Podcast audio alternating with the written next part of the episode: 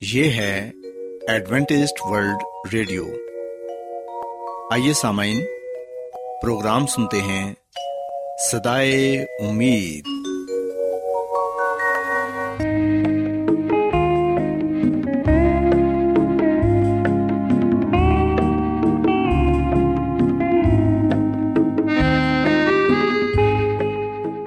سامعین، پروگرام سدائے امید کے ساتھ میں آپ کی میزبان فرا سلیم اور صادق عبداللہ خان آپ کی خدمت میں حاضر ہیں۔ ہماری طرف سے آپ تمام سامعین کی خدمت میں اداب سامعین امید کرتے ہیں کہ آپ سب خدا تعالی کے فضل و کرم سے خیریت سے ہیں۔ اور ہماری یہ دعا ہے کہ آپ جہاں کہیں بھی رہیں خدا مند خدا آپ کے ساتھ ہوں اور آپ کی حفاظت اور رہنمائی کریں۔ سامعین اس سے پہلے کہ آج کے پروگرام کو شروع کیا جائے آئیے پہلے پروگرام کی تفصیل سن لیں۔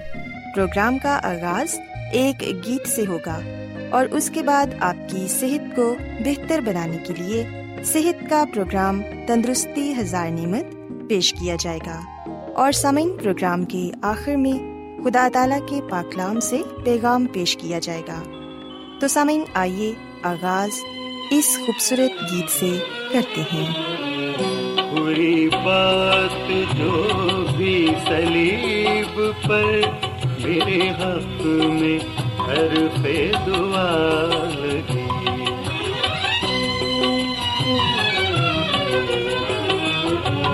کوئی بات جو بھی سلیب پر میرے حق میں ہر پہ دعا لگی۔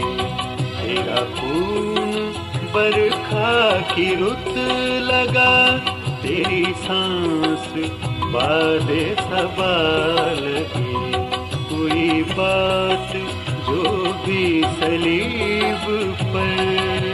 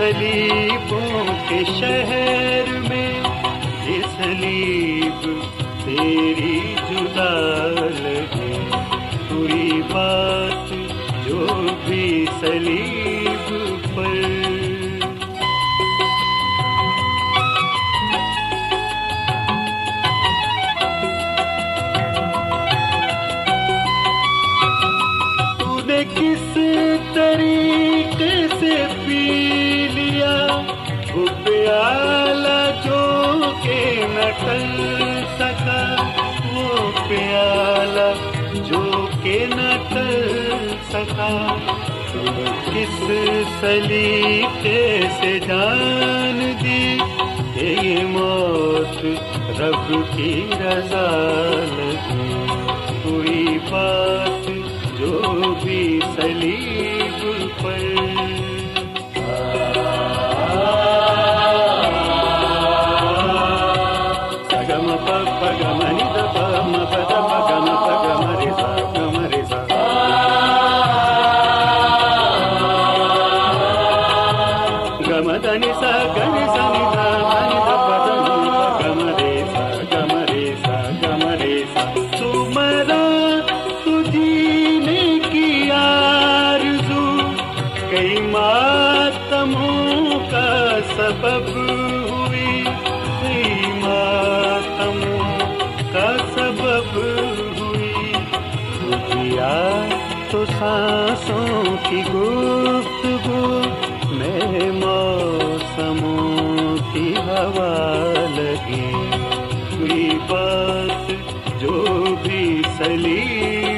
پر میرے حق میں ہر پہ دعا لگی تیرا خون برکھا کی رت لگا، تیری سانس سامعین خداون کی تعریف میں ابھی جو خوبصورت گیت آپ کی خدمت میں پیش کیا گیا، یقیناً یہ گیت آپ کو پسند آیا ہوگا۔ اب وقت ہے کہ صحت کا پروگرام تندرستی ہزار نعمت آپ کی خدمت میں پیش کیا جائے۔ سامعین، آج صحت کے پروگرام میں میں آپ کو یہ بتاؤں گی کہ والدین کو یہ چاہیے کہ وہ اپنے بچوں میں دانتوں کی صفائی ستھرائی کا خاص طور پر خیال رکھیں اور بچوں کے دانت لازمی صاف کروائیں۔ ہم دیکھتے ہیں کہ بچوں کے دانت کی حفاظت والدین کی ذمہ داری ہے اور منہ کی بہتر صحت حفاظان صحت کے اصولوں میں بنیادی حیثیت کی حامل ہے۔ دانتوں کی حفاظت کا آغاز دودھ کے دانتوں سے ہی کر دینا چاہیے۔ سامعین، ہم دیکھتے ہیں کہ بچپن میں بڑھتی ہوئی غفلت آگے چل کر پچیدہ نوعیت کے مسائل کا سبب بنتی ہے۔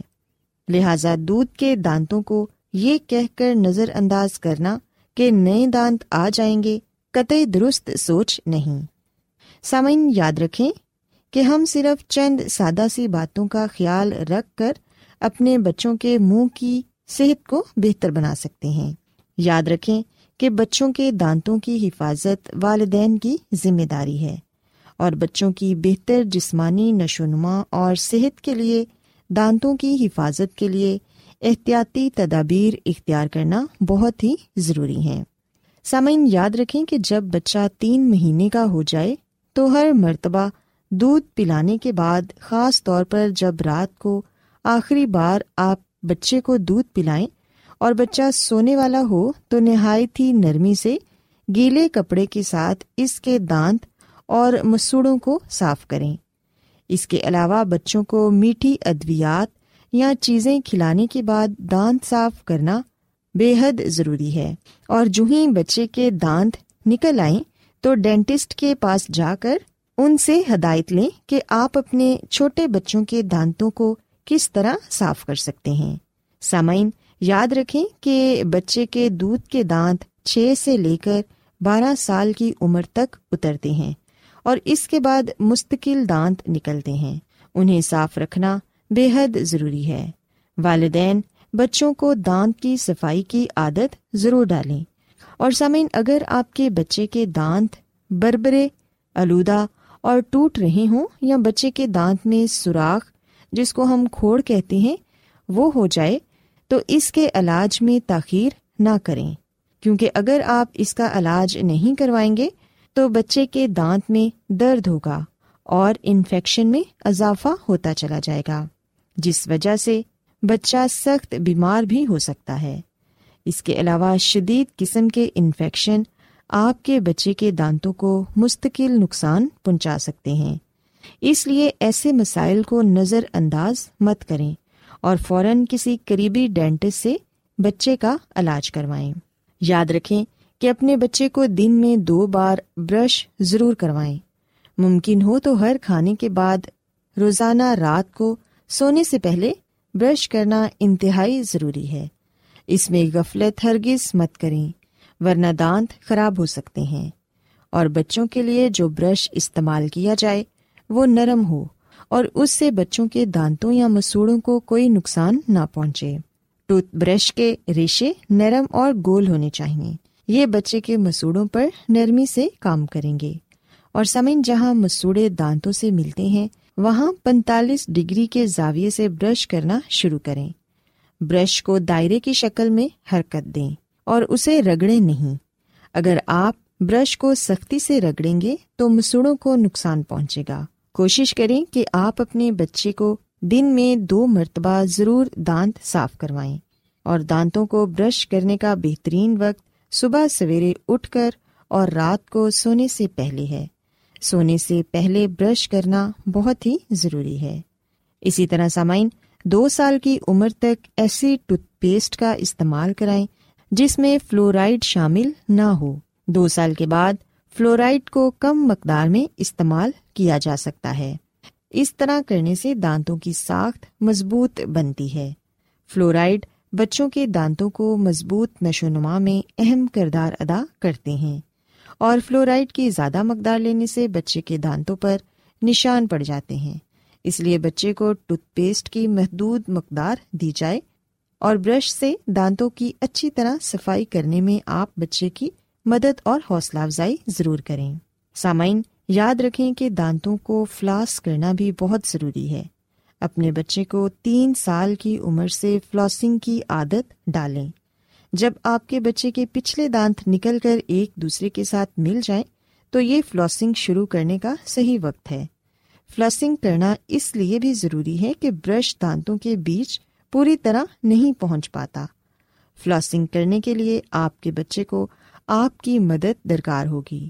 لیکن دس یا گیارہ سال کی عمر میں بچہ خود فلاسنگ کرنے کے قابل ہو جائے گا۔ اس کے علاوہ سامعین، آپ اپنے بچے کے ڈینٹسٹ سے بھی فلاسنگ کرنے کی رہنمائی لے سکتے ہیں۔ اسی طرح سامعین، یاد رکھیں کہ شروع سے ہی بچوں کی خوراک کے معاملے میں محتاط رویہ اختیار کرنا بہت ہی ضروری ہے۔ مشروبات اور دیگر ایسی اشیاء جن میں شکر کی مقدار زیادہ ہو، کم سے کم استعمال کریں۔ اسی طرح پھلوں کے جوس کو مزید میٹھا بنانے کے لیے اس میں شکر مت ڈالیں۔ مشروبات اور دیگر شکر کی زائد مقدار رکھنے والی غذاؤں کا عادی نہ ہونے دیں۔ اور سوتے وقت بیڈ پر جانے سے پہلے اپنے بچے کو جوس یا میٹھا شربت دینے سے پرہیز کریں۔ اس کے برعکس آپ اپنے بچے کو سادہ پانی پلا سکتے ہیں، جو کہ ہماری صحت کے لیے بہت ہی ضروری ہے۔ اسی طرح بڑے بچوں کو جوس، میٹھی چیزوں یا ٹافیاں کھانے کے بعد ایک گلاس پانی ضرور پلائیں۔ اس طرح کرنے سے دانتوں پر چپکی چینی صاف ہو جاتی ہے اور دانت کیڑا لگنے سے محفوظ رہتا ہے۔ اپنے بچے کو کبھی بھی میٹھے پانی یا جوس سے بھری بوتل یا ٹریننگ کپ بھر کے ادھر ادھر گھومنے مت دیں اور نہ ہی بچے کی چوسنی کو شہد یا میٹھے میں ڈبو کر دیں۔ اسی طرح انہیں ٹافیاں، چاکلیٹ اور بسکٹ کی عادت نہ پڑنے دیں۔ کھانے کے میز پر ایسی اشیاء رکھنے سے گریز کریں جو بچوں کے دانتوں کے لیے نقصان دہ ہوں۔ سامعین یاد رکھیں کہ بچوں کو مسلسل فیڈر استعمال کرانا ان کے دانتوں اور مسوڑوں کو نقصان پہنچاتا ہے۔ جو بچہ انگوٹھا چوستا ہو، اسے اس عادت سے نجات دلائیں۔ اگر بچہ دان کے درد کی شکایت کرے، تو اسے فوراً ڈاکٹر کے پاس لے جائیں۔ سامعین، دانتوں میں اگر کوئی خلا پیدا ہو جائے، تو کسی ماہر سے فوراً اسے پر کروائیں اور اسے بڑھنے نہ دیں۔ ہر سال کم از کم تین دفعہ دانتوں کا کسی ماہر ڈینٹس سے معائنہ کرائیں۔ اور سامعین، اس کے ساتھ ساتھ والدین کو بھی اپنے دانتوں کا معائنہ لازمی کروانا چاہیے اور بچوں کو سکھانے کے لیے انہیں بھی اپنے ساتھ لے جائیں تاکہ وہ ڈینٹسٹ سے بے خوف ہو جائیں۔ یاد رکھیں کہ دانت قدرت کا انمول تحفہ ہے۔ چہرے کی خوبصورتی کے ساتھ دلکش اور حسین مسکراہٹ خوبصورت دانتوں کی وجہ سے ہی ہے۔ اس لیے دانتوں کی صفائی اور خوبصورتی کا خاص خیال رکھیں۔ سوسامائن میں امید کرتی ہوں کہ آج صحت کی یہ باتیں آپ کو پسند آئی ہوں گی۔ اور یقیناً ان پر عمل کر کے آپ اپنے اور اپنے بچوں کی دانتوں کی حفاظت ضرور کریں گے۔ میری یہ دعا ہے کہ خدا مند خدا آپ سب کے ساتھ ہوں اور آپ سب کو صحت اور تندرستی عطا فرمائیں کیا آپ بائبل کی مقدس پیشن گوئیوں اور نبوتوں کے سربستہ رازوں کو معلوم کرنا پسند کریں گے؟ کیا آپ دنیا کے ایسے رجحانات کے باعث پریشان ہیں جو گہری طریقے کا اشارہ دیتے ہیں؟ ایڈوینٹسڈ ورلڈ ریڈیو سنتے رہیے جو آپ سب کے لیے صدائے امید ہے۔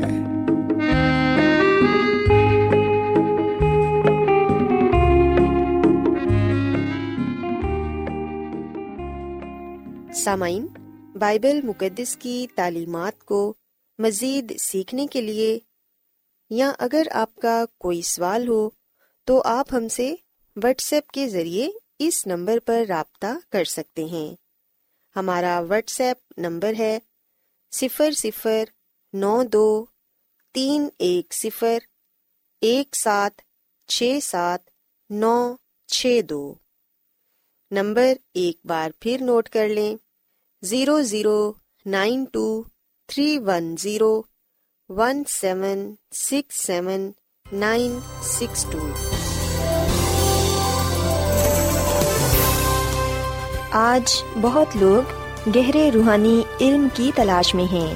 وہ اس پریشان کن دنیا میں راحت اور خوشی کے خواہش مند ہیں۔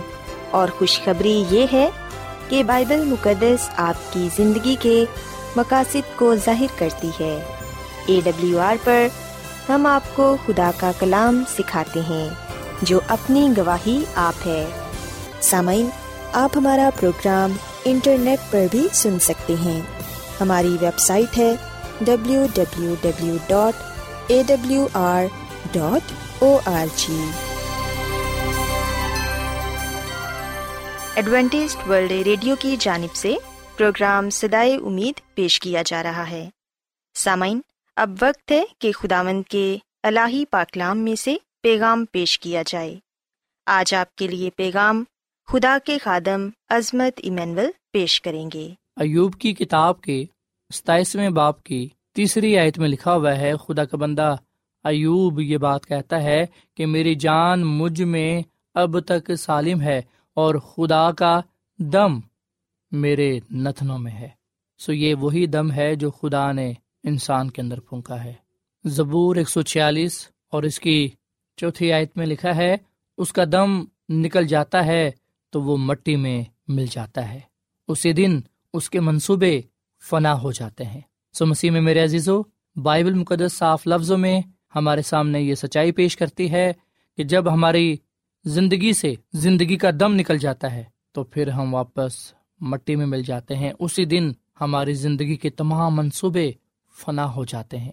اور وائس کی کتاب کے نویں باپ کی پانچویں اور چھٹی آیت میں لکھا ہے، کیونکہ زندہ جانتے ہیں کہ وہ مریں گے، پر مردے کچھ بھی نہیں جانتے اور ان کے لیے اور کچھ اجر نہیں، کیونکہ ان کی یاد جاتی رہی۔ اب ان کی محبت اور عداوت و حسد سب نیست ہو گئے، اور تا ابد ان سب کاموں میں جو دنیا میں کیے جاتے ہیں، ان کا کوئی حصہ بکھرا نہیں۔ سو مسیح میں میرے عزیزو، موت کے بعد کیا ہوتا ہے؟ خدا کا کلام ہمیں بتاتا ہے کہ زندہ جانتے ہیں کہ وہ مریں گے پر مردے کچھ بھی نہیں جانتے۔ سو موت کے بعد کیا ہوتا ہے کہ جو مرا ہوا شخص ہے، اسے کسی بھی چیز کا علم نہیں ہوتا۔ اس کی محبت، اس کی عداوت و حسد سب نیست ہو جاتا ہے۔ اور تا ابد ان سب کاموں میں جو دنیا میں کیے جاتے ہیں، اس کا کوئی حصہ بکھرا نہیں ہے۔ سو مسیح میں، میرے عزیزو، انسان مرنے کے بعد قبر میں بے جان پڑا رہتا ہے۔ زبور ایک سو پندرہ اور اس کی سترویں آیت میں لکھا ہے، مردے خدامد کی ستائش نہیں کرتے، نہ وہ جو خاموشی کے عالم میں اتر جاتے ہیں۔ سو جو مردے ہیں، جو قبروں میں پڑے ہوئے ہیں، وہ بے جان ہیں، وہ ختم ہوئے پڑے ہیں، وہ خدامد کی ستائش نہیں کر سکتے۔ انہیں اس بات کا علم نہیں ہے کہ دنیا میں کیا ہو رہا ہے۔ ایوب کی کتاب کے سترویں باپ کی تیرہویں آیت میں لکھا ہے اگر میں امید کروں کہ پتال میرا گھر ہے، اگر میں نے اندھیرے میں اپنا بچھونا بچھا لیا ہے، اور پھر اس کی سولہویں عت میں لکھا ہے، وہ پتال کے پھاٹکوں تک نیچے اتر جائے گی جب ہم مل کر خاک میں آرام پائیں گے۔ سمسی میں میرے عزیزو، انسان مرنے کے بعد پتال میں یعنی کہ قبر میں پڑا رہتا ہے، وہ وہاں آرام کی حالت میں رہتا ہے۔ ایوب کی کتاب کے چودویں باپ کی چودویں آیت میں لکھا ہے، اگر آدمی مر جائے تو کیا وہ پھر جیے گا؟ میں اپنی جنگ کے کل ایام میں منتظر رہتا جب تک میرا چھٹکارا نہ ہوتا۔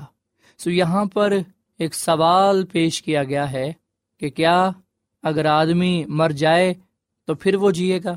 سو جو انسان مر چکے ہیں، کیا وہ زندہ کیے جائیں گے؟ اس کا جواب ہے کہ ہاں وہ زندہ کیے جائیں گے۔ کب جواب ہے مسیح یسو کی دوسری آمد پر۔ سو مسیح میں میرے عزیزو، جب انسان مرتا ہے، تو یاد رکھیے گا کہ بائبل مقدس کے مطابق انسان مر کر پڑا رہتا ہے، انسان دم چھوڑ دیتا ہے، جیسے جھیل کا پانی معقوف ہو جاتا ہے اور دریا اترتا اور سوکھ جاتا ہے، ویسے ہی آدمی لیٹ جاتا ہے اور اٹھتا نہیں۔ جب تک آسمان ٹل نہ جائے، وہ بیدار نہ ہوں گے اور نہ اپنی نیند سے جگائے جائیں گے۔ اور زبور تیرہ اور اس کی تیسری آیت میں لکھا ہے، اے خداوند میرے خدا، میری طرف توجہ کر، مجھے جواب دے، میری آنکھیں روشن کر، ایسا نہ ہو کہ مجھے موت کی نیند آ جائے۔ خدا کا بندہ داؤد موت کو نیند سے تشبی دیتا ہے۔ خدا کا بندہ ایوب بھی موت کو نیند سے تشبی دیتا ہے۔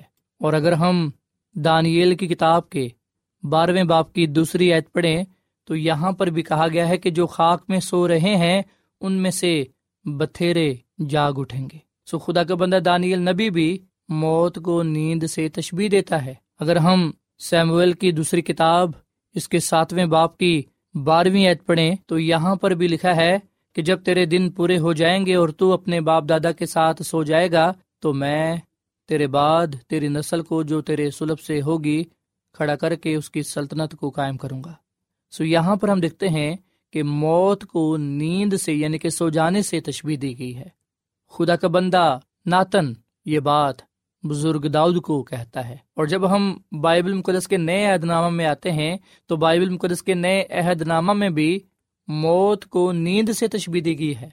بائبل مقدس کے پرانے عہد نامہ میں جیسا کہ ہم نے پڑھا کہ بزرگ ایوب، بزرگ داؤد، ناتن نبی یہ خدا کے خادمین موت کو نیند سے تشبیح دیتے ہیں اور جب ہم بائبل مقدس کے نئے عہد نامہ کا مطالعہ کرتے ہیں تو ہم دیکھتے ہیں کہ مسیح یسو موت کے متعلق یہی بات کہتے ہیں کہ موت نیند کی ماند ہے۔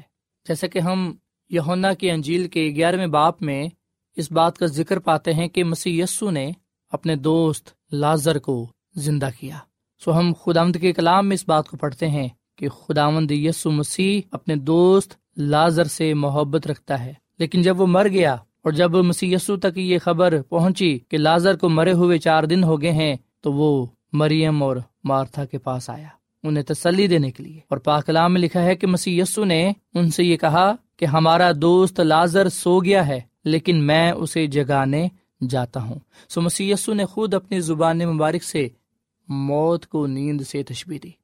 شاگردوں نے جب مسی یسو کے اس کلام کو سنا تو انہوں نے کہا کہ خداوند، اگر وہ سو گیا ہے تو بچ جائے گا۔ پر یسو مسیح نے تو اس کی موت کی بابت کہا تھا، مگر وہ سمجھے کہ آرام کی نیند کی بابت کہا گیا ہے۔ سو پھر یس مسیح نے ان سے صاف کہہ دیا کہ لازر مر گیا۔ سو خدا کا کلام ہمیں یہ بات بتاتا ہے کہ مسیح یسو نے لازر کو جو مر گیا تھا، اسے زندہ کیا۔ چار دن کے مردہ شخص کو مسیح یسو نے زندہ کیا۔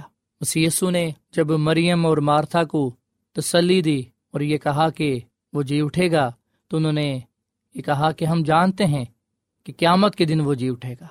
پر ہم دیکھتے ہیں کہ مسی نے وہاں پر یہ بات کہی کہ راہک اور زندگی میں ہوں، قیامت اور زندگی میں ہوں۔ سو مسیسو وہاں پر رویا اور یاد رکھے گا، جب یسو مسیح اس قبر پر آیا جہاں لازر کو دفن کیا گیا تھا تو یونا کے انجیل کے گیارہویں باپ کی پینتیسویں عید میں لکھا ہے کہ مسی یسو رویا اور یہاں پر سیکھنے والی بات یہ ہے کہ مسی یسو اپنے دوست لازر کے لیے نہیں رویا، بلکہ وہ تو جانتا تھا کہ وہ اسے دوبارہ زندہ کرنے والا ہے۔ مسی یسو اس غم کے لیے رویا تھا جس غم کا سامنا یہ خاندان اور دوست باب کر رہے تھے۔ مسی اس غم کے لیے رویا جو موت کی وجہ سے لوگوں کو پہنچتا ہے۔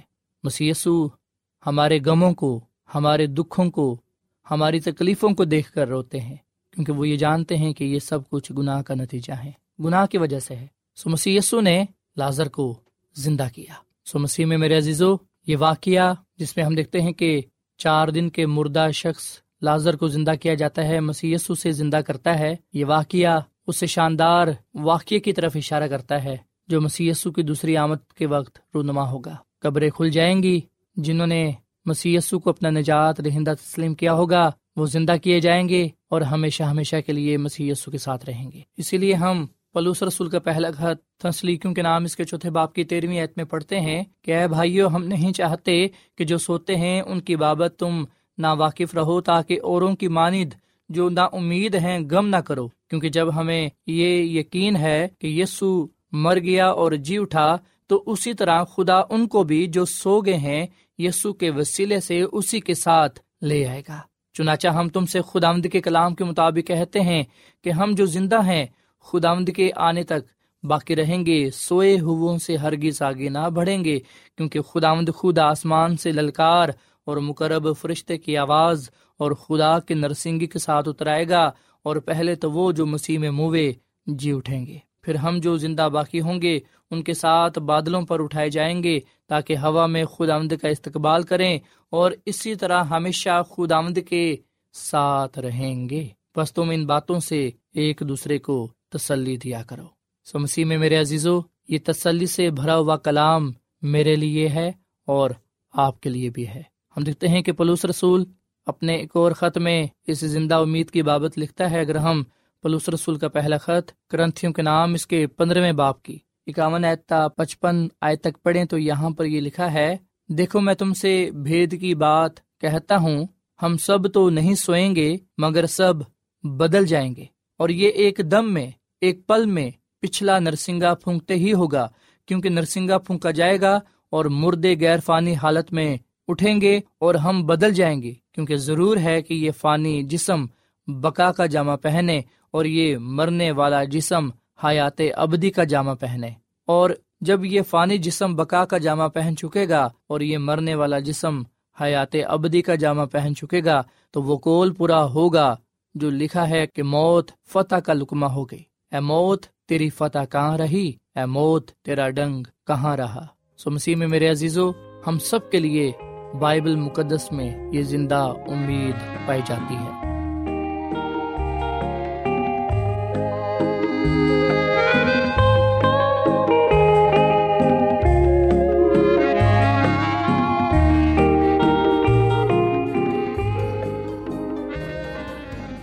روزانہ ایڈوینٹسٹ ورلڈ ریڈیو چوبیس گھنٹے کا پروگرام جنوبی ایشیا کے لیے اردو، انگریزی، پنجابی، پشتو، سندھی اور بہت سی زبانوں میں پیش کرتا ہے۔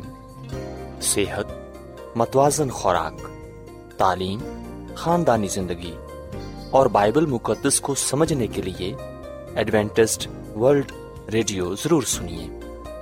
یہ ریڈیو آپ کی فکر کرتا ہے۔